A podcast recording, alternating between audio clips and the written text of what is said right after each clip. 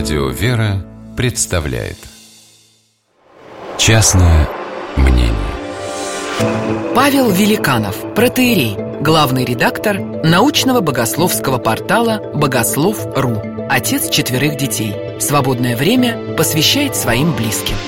Частное мнение Святой мученик Косма Эталийский лишь недавно стал известен русским людям. Хотя для греков это не просто святой, а национальный герой. В самое тяжкое для греческого народа время туркократии он обошел Фракию, Македонию, Среднюю Грецию, Эпир, Албанию и везде после себя оставлял школы. Изучение греческого языка для него было фундаментом возрождения нации и мостом к оживлению православия. Но нам сегодня он больше известен как автор удивительных пророчеств, которые сбываются на наших глазах. Подумать только. В середине 18 века он рассказал, как будут летать истребители, как появится радио, телевидение, интернет, как люди смогут разговаривать друг с другом, будучи на разных континентах и многое другое. Особое место в его пророчествах – рассказ о том, что ожидает людей при последних временах. Об одном пророчестве Космы я вспомнил, когда оказался в Румынии. Не стану описывать все свои впечатления, не о них сейчас речь. Но где бы мы ни были, в глаза мне бросалось какое-то подчеркнуто трепетно-благоговейное отношение румын к дереву как таковому.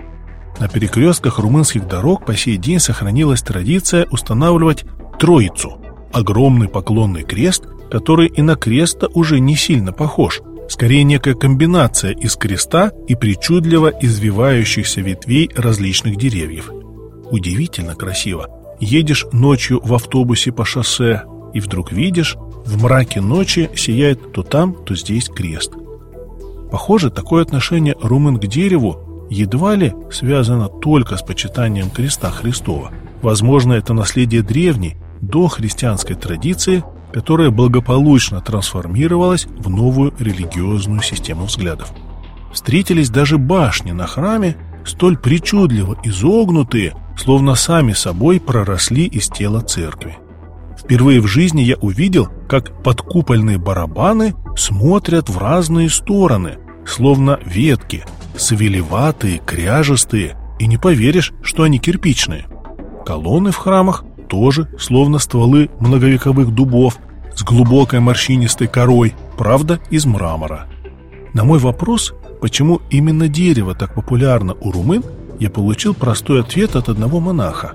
Древо – это символ жизни. Древа жизни вокруг нас. Вот поэтому мы так любим дерево. У священномученика Космы Эталийского было пророчество, что конец мира придет тогда, когда люди перестанут любить деревья. Не о том ли молчаливо свидетельствует Румыния, что не угасла еще надежда? Может, и нам есть над чем задуматься. А мы любим ли наши деревья. Частное мнение